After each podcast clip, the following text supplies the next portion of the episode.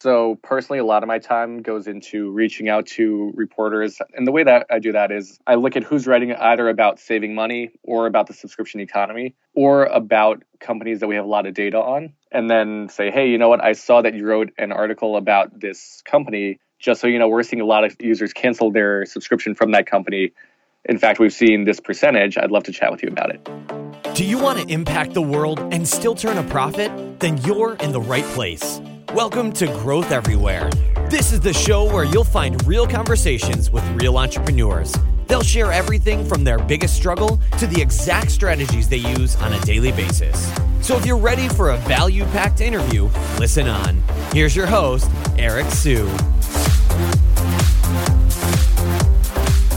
Before we jump into today's interview, if you guys could leave a review and a rating and also subscribe as well, that would be a huge help to the podcast. So if you actually enjoy the content and you'd like to hear more of it, please support us by leaving us a review and subscribe to the podcast as well. Thanks so much.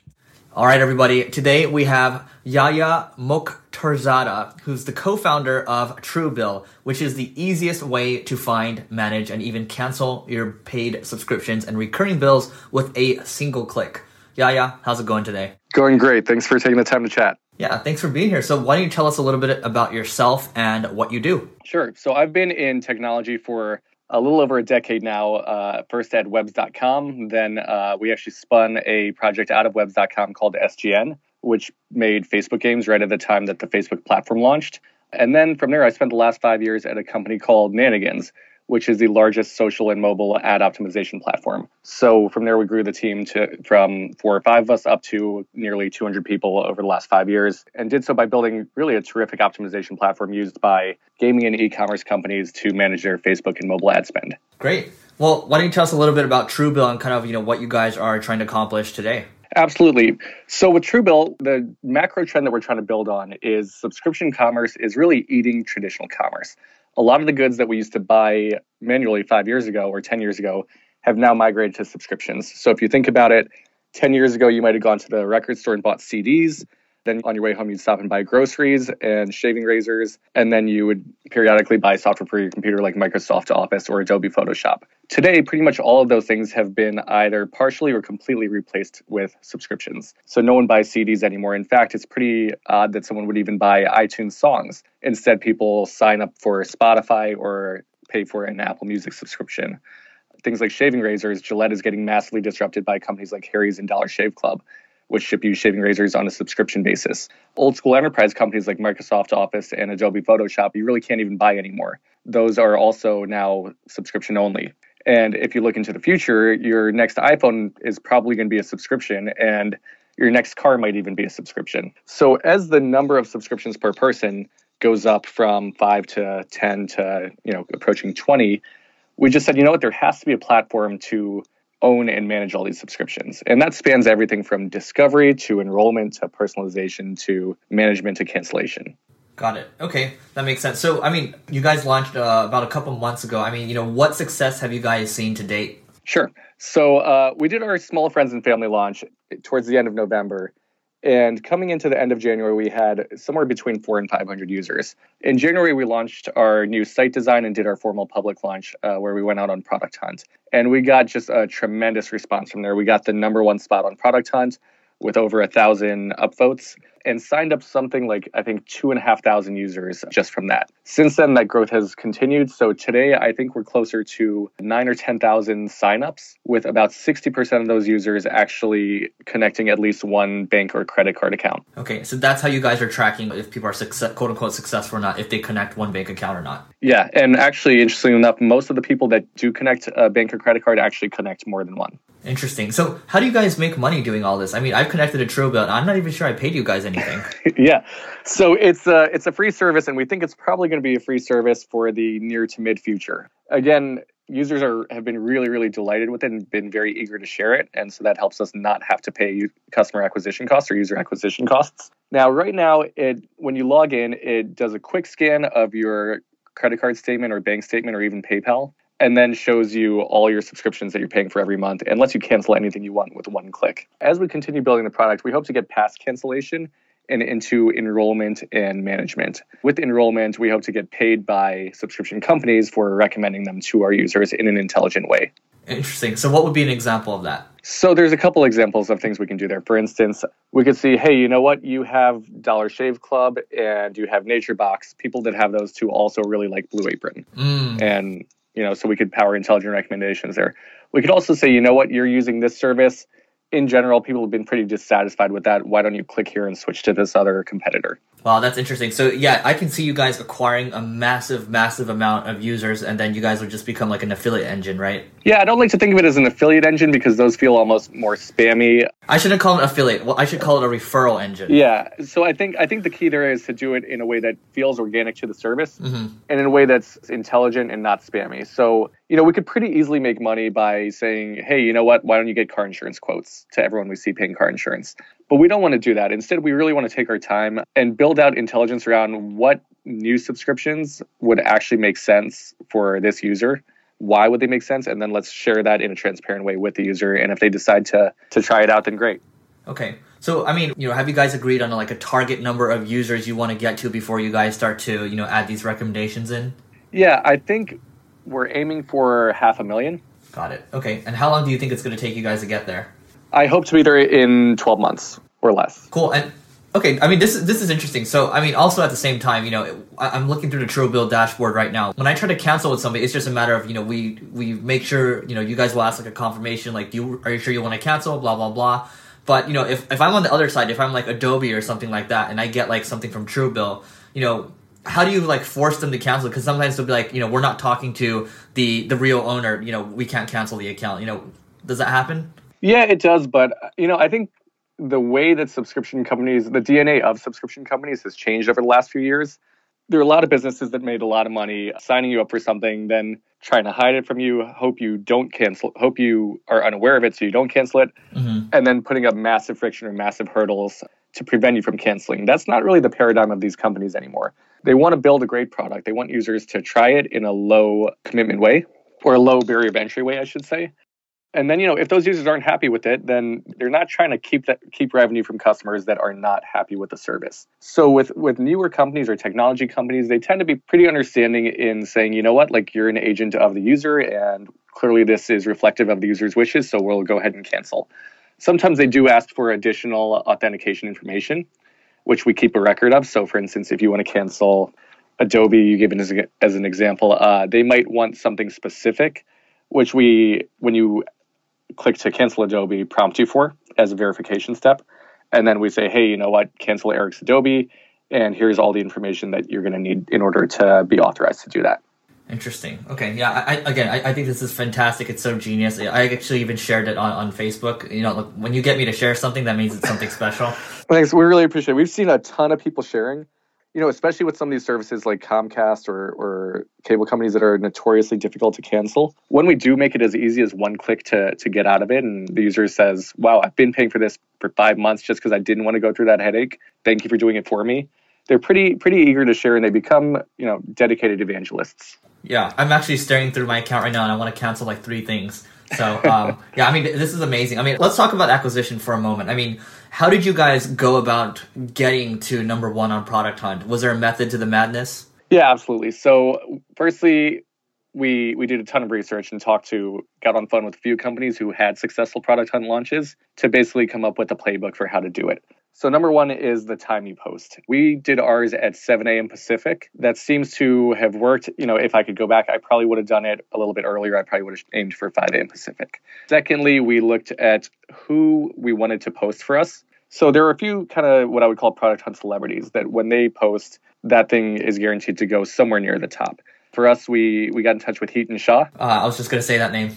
Yep, exactly. And uh, so he was nice enough to post it for us. The other thing is we put a lot of thought into the images, both the the product images as well as the headline image that would appear with it. And then we did what you would expect, which is when it went out, you know, Product Hunt does not like you to tell people to vote for it. Mm-hmm. In fact, they'll penalize you if they see you doing that, but you're definitely allowed to promote it. So we posted on our blog, all of us posted individually on our Facebooks, on our Twitters, hey, check out Truebill on Product Hunt. And then the other thing we did was we made sure we were hyper active on the actual thread. So anytime someone commented with a question or comment, we immediately jumped in and said, "Hey, you know, I'm the founder. Thanks so much for trying it out to address your concern, whether it be about privacy or security or anything else."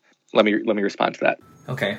Now, realistically, how many people? And be honest here. How many people did you ask to help upvote? Well, let's see. So we finished the day. I think right now, you know, by a few days after Product Hunt, we had close to 1,500 votes, maybe 1,400. Please don't quote me on that. I think we finished up the day around, if I remember correctly, eight or 900. I would suspect that maybe a hundred of those are from people that uh, that I would call friendlies, and then the rest would be organic. That makes sense. Yeah, I think here, here's the thing. I mean, when you look at like a Reddit or any type of community, you know, once you get past a certain point, if it's actually a genuinely good product, it's just going to take off, right? So it sounds like a hundreds, a hundreds a good number for you know as of as of this interview. Okay, so Product Hunt got you, you know, to 2,500 users, and you guys are still continuing to acquire more. I mean, how else are you guys growing the business right now? Sure. So we have some really cool data. So we started packaging that up and doing content marketing. For instance, just today I wrote something about the um, the 10 most commonly canceled subscriptions, and these are these are kind of what you'd expect. Those like, um, let me give you some examples here you know, instant checkmate or credit expert. And these are things that when people see, they almost immediately cancel. And they're also things that are tend to be on the somewhere between very difficult to ridiculously difficult side of actually being able to cancel. So by packaging our content like that and then putting it out, not only do, do our users respond to it, but people share it. And then we've had other other news outlets pick it up, or I should say influencers or bloggers pick it up. Also, we have a product that's pretty useful in a very tangible way. So the average Truebill user that cancels at least one subscription saves an average of $512 per year like you said, you signed up and immediately you saw three things that you probably want to cancel. Those monthly subscriptions really add up. So when people sign up and they save money, they're very eager to share. But then the other thing is, for instance, Forbes magazine wrote about us in an article. It was something like the the 20 easiest ways to save money, and uh, we hadn't even reached out to them or done anything to initiate that. I guess the staff writer there had just stumbled across it, probably on Product Hunt, tried it out, saved money, and then built it into an article. That's fantastic. Those are the best ways. I mean, those are you can even call those advertorials in a sense, right? Where they just start to take off for you guys. That's fantastic. Exactly. And a cool thing is that we've seen the traffic that comes in from a trusted source like Forbes or TechCrunch mm-hmm. connects their credit cards at a at a higher rate than just direct traffic. Really? So that, that endorsement really seems to help, yeah. Wow, you know what would be really interesting content marketing if you guys can put out like, you know, which traffic sources like who makes the most money or who saves the most from from which traffic source. But I guess, I guess that might be a little too sensitive. You know, it's it's definitely worth looking into. Interesting. Oh, well, I would pay for that report. Okay, cool. Well, all right. So it sounds like you guys are doing content marketing as well. The product hunt stuff is working for you guys, and then it sounds like in the future when stuff really gets rolling, you guys will probably be dabbling in, in paid acquisition. What else? The other thing is PR. So personally, a lot of my time goes into reaching out to reporters. And the way that I do that is I look at who's writing either about saving money or about the subscription economy or about companies that we have a lot of data on. And then say, hey, you know what? I saw that you wrote an article about this company. Just so you know, we're seeing a lot of users cancel their subscription from that company.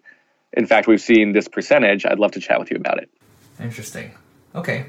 Awesome. So the the company itself right now, I mean, how many how many people are on the team? So we have four full time people. Technically, three with one starting on Monday. I'm working on this with three of my brothers. So two of us are full time, and then two are contributing as advisors. There's four of us total. Let's talk about that for a little bit. How is it working with three brothers? It's great. You know, we've we've worked together our whole lives, and that when I say our whole lives, I mean from the lemonade stand to which evolved into the lawn mowing business, which became snow shoveling in the winter, through our first kind of website, through webs.com and SGN, and now now this. I think it's absolutely great. A lot of people say, "Oh, doesn't that create problems?" I think that uh, where, with regards to the way that my brothers and I work together, we know that our bond as family is stronger than anything business. Therefore, no business disagreement could ever really reach magnitude to cause real problems. Okay. That makes sense, and I think it's a well. I think it's a great story that probably should. Uh, hope hope you guys are working on a book, but I do want to talk about uh, Webs.com for a little bit. So talk about that experience and talk about you know what you guys ended up exiting for. Yeah, so Webs.com really was born with a with a very straightforward mission. At the time, email was was taking off, and websites were you know only for the really technically proficient.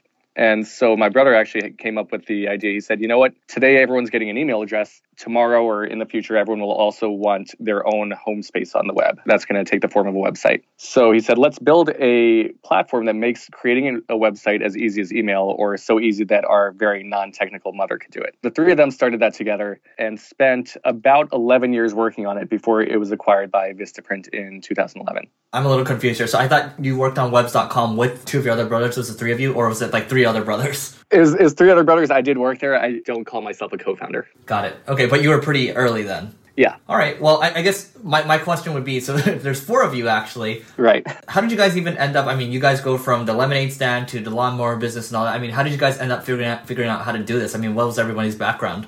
Right. So we got really lucky in that my parents had a home office when we were growing up, which means that we had access to computers, a fax machine, a photocopy machine, and that type of technology. And so by making that available for us, two of our brothers became very technically talented. So my brother is CEO, excuse me, CTO of Truebill. Uh, my other brother was CTO of Webs one of them became uh, very entrepreneurial and one became sort of a jack of all trades that's that's me so it actually ends up being a, a great team in that we have a lot of different skill sets between us that make us pretty versatile in terms of being able to get done whatever needs to get done or, or tackle whatever challenge arises Okay, and do you think? I mean, it, it sounds like a big part of um, growing up. I mean, you, it sounds like your parents were entrepreneurial, right? And they they passed those genes over to you. I mean, how did that look? Yeah, I think my dad is is really entrepreneurial. So my parents met at University of Maryland, and then actually after college moved to Afghanistan. There, my dad started a couple small businesses. Actually, I, I just learned this. He had the first business in Afghanistan that sold processed chickens, or I should say, cut chickens. Before him, you could only buy a whole chicken, and he started parting them out into legs and breasts and other pieces. when, yeah, I don't know, random story. But uh, so when the Russians invaded, they moved back to America in kind of rushed and unpleasant circumstances. And so they started a passport and visa service. At the time they looked and that basically had very low friction of entry, low entry costs. And that's what they, they built. It never grew into a, a big enterprise, but it did provide for us. And it, again, gave us kind of that springboard to be around an office, see how business is done, and have access to technology and um, and resources. Yeah, I think people often forget about how important uh, the childhood is growing up. So it sounds like everything was fostered there. So exactly, and I you know I remember when my oldest brother was was in high school, he was tasked with uh, figuring out how to build a database for for that business. My God, and we all you know we all chipped in in, in different ways. Great. Okay. Well, yeah, yeah. How old are you right now? I'm 32. 32. Okay. So what would you tell your 25 year old self? What's one piece of advice you'd give? You know, take take more risk. At 25, you know, I was definitely I didn't consider starting my own business as a as an option because I wasn't prepared to face the worst case scenario. So instead, I worked, you know, reasonably good jobs at reasonably good tech companies, but I was much more risk averse than I should have been at 25. You know, realistically, if you're if you're in your 20s, worst case scenario is you you know you end up having to crash on your brother's or your buddy's couch for a month while you you get back on your feet. I was actually, uh, you know, Tony Hsieh, the founder of Zappos. I met him in Las Vegas about two years ago, and I asked him this. I said, you know, twice you've kind of amassed a fortune and then been totally willing to dump it on something that's highly risky to the point that you almost drive yourself broke. Where do you get that risk appetite from? And he said, you know, the worst thing that could happen is you have to sleep on a friend's couch. And and that kind of struck me as, wow, you you know, you have hundreds of millions of dollars and and to you losing all of that is is totally acceptable and is not a bad worst case scenario. I was really struck by how how willing he was to kind of just go with that and realize that you know in the end things will be fine. I love it. Kind of reminds me of Elon Musk. Exactly. Exactly. Yeah. Okay. All right. Well, I want to jump back to Webs.com for a little bit. I mean, you guys exited for was it 175 million?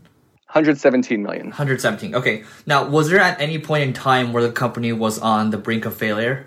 You know, there were definitely kind of learning experiences there. I think the one that jumps to mind is uh, around 2006 2007 we decided to really emphasize the, the, making it more of a an advertising model. And so we really over monetized the site. Uh, we did homepage takeovers. We did co-registration during sign up uh, we put ads on on users websites. To the point that it, it kind of became intrusive and it, it confused the identity of the site and who we were trying to go after. Before that it was a premium business and it was going well. And then after that you know, we sort of got things back on track and went back to freemium, and that was definitely the way to go. But there was a there was a stretch in there that we sort of lost our, our bearings and made the site almost look a little bit NASCAR if I can say that. Yeah, well, let's talk about that more because I mean, you know, that's a moment where you know trust is being, you know, you're you're kind of people, you know, your customers won't trust you as much anymore because it's happening all of a sudden, right? So, what was the reaction when you guys started, you know, adding all these uh, advertising, you know, takeovers and things like that? Right. Well, you know, there's not one big reaction. Uh, what it ends up being is this conversion rate goes down by one percent, and then you see a small impact over here. But there's no one mega outrage or or event that lets you say, hey, you know what, we messed up. Let's let's get back on track. The other thing is, I think it prevented us from really focusing on the base of customers that was going to make the business successful. So ultimately, Webs became a phenomenal tool for small and micro businesses to manage their web presence, right? And so that's when I say smaller micro business, I mean a, a lawn mowing uh, company with you know two people or a one person masseuse business, right? And and people like that just they want a little bit more of a professional feel, and that professional feel is, is detracted from when you try to over over monetize with advertising. Okay. So to be clear, you know, once you guys started going down the advertising route, your numbers actually started to decrease. Is that correct? Yeah, growth definitely plateaued, and this is this is a few years ago. I'm trying to remember. The monetization started to to decline, if I remember correctly, from either flatline or decline from uh, premium services, and was not being offset by the ads significantly by, okay. by the ads. Right. All right, that makes sense. Okay, well, that's a good lesson for everybody. You know, don't get too greedy with the ads because, uh, well, first of all, it kills the user experience, and then uh, revenues go down overall. Right, build something that people love and stick to that. Right, if people love your product and they're using it, then you'll find ways to make money that are organic. Makes total sense. Now, I mean, yeah, yeah. How do you, you know, it sounds like you've done so many things already. For an ideal day, what does an ideal day look like for you? Sure. So, generally speaking, I wake up uh, usually about seven and usually have a phone call, probably with the East Coast or maybe with Europe. Then from there, I sort of get my day started, eat breakfast, do some work from home before I head, in, head into the office. For some reason, that's when I'm just able to be super productive. Then, once I get into the office, usually between 9 and 10, I try to divide the day into focusing on different pieces of the business. So, the first thing I might do is look at uh, customer support and customer advocacy and make sure that's on track. From there, jump into thinking about uh, what type of new content we can generate. From there, jump into um, PR outreach. So, outreach either to bloggers and influencers or to press and media. And then uh, fundraising takes takes some time as well. Okay, cool. And what time? I mean, you know, you're right now. There's four. sounds like there's four people on the team. I mean, what what are your days? I mean, what time do your days usually end, or do you just keep going till you go to bed? yeah. So we leave the office between six thirty and seven thirty and then uh, my brother and I are actually roommates, so we get home and it's right back to work usually. Oh, makes sense. Yeah, you kind of kind of have to when you're when it's four people, right? Right. And then when I can, I I drag him out for a run or something to to both be active as well as to at least take a few minutes away from thinking about the business. I love it. Okay. Well, yeah, yeah. What's one must-read book you'd recommend to everyone? Let's see. So there's a couple. I just read um, Ben Horowitz's book, The Hard Thing About Hard Things, and that was a great book. Another one that I really like is Onward by Howard Schultz. In that book, you know, he he built Howard Schultz is the founder of Starbucks. He built that business with just such a reluctance to compromise on the experience that he wanted to deliver. And so that's something that uh, that personally I drew a lot from, and it's something I try to remind myself of. If it's your business, you know, it's your name, it's your reputation. Don't stand for a less than ideal customer experience. And if there is one, you need to take that very personally. And that one's called Onward, yeah. Exactly. Yeah. Okay. Great. Yeah. Hard thing about hard things. I think you're the second person to recommend that today on the podcast. So fantastic. Right. Okay. I'm actually keeping like a, a, running count for that one. I think that's number 22. How many people have said uh, delivering happiness? Actually, I think only one person. You might be the second. Yeah. Okay. Great if I book. can put three on the list, that's a, that's the third. Yeah, and we'll add all of these to the show notes. I've heard great things about um, the Howard Schultz's book too, so uh, we'll drop those in the show notes. But yeah, yeah, this has been great. What's the best way for people to find you online? Yeah, I'm on Twitter at Yahya Mokh, Y A H Y A M O K H. Or you can just drop a comment on the Truebill website, and I'm pretty pretty good about checking those as well. Yeah, everyone, this is Yahya, co-founder of Truebill. Make sure you check it out. I mean, you have nothing to lose from checking it out. I mean, I think I probably saved at, at least two grand for the year, or maybe three. So check it out, truebill.com. Yahya, thanks so much for doing this. Thanks so much, Eric. Thanks for listening to this episode of Growth Everywhere. If you loved what you heard, be sure to head back to growtheverywhere.com for today's show notes and a ton of additional resources. But before you go, hit the subscribe button to avoid missing out on next week's value packed interview. Enjoy the rest of your week and remember to take action and continue growing.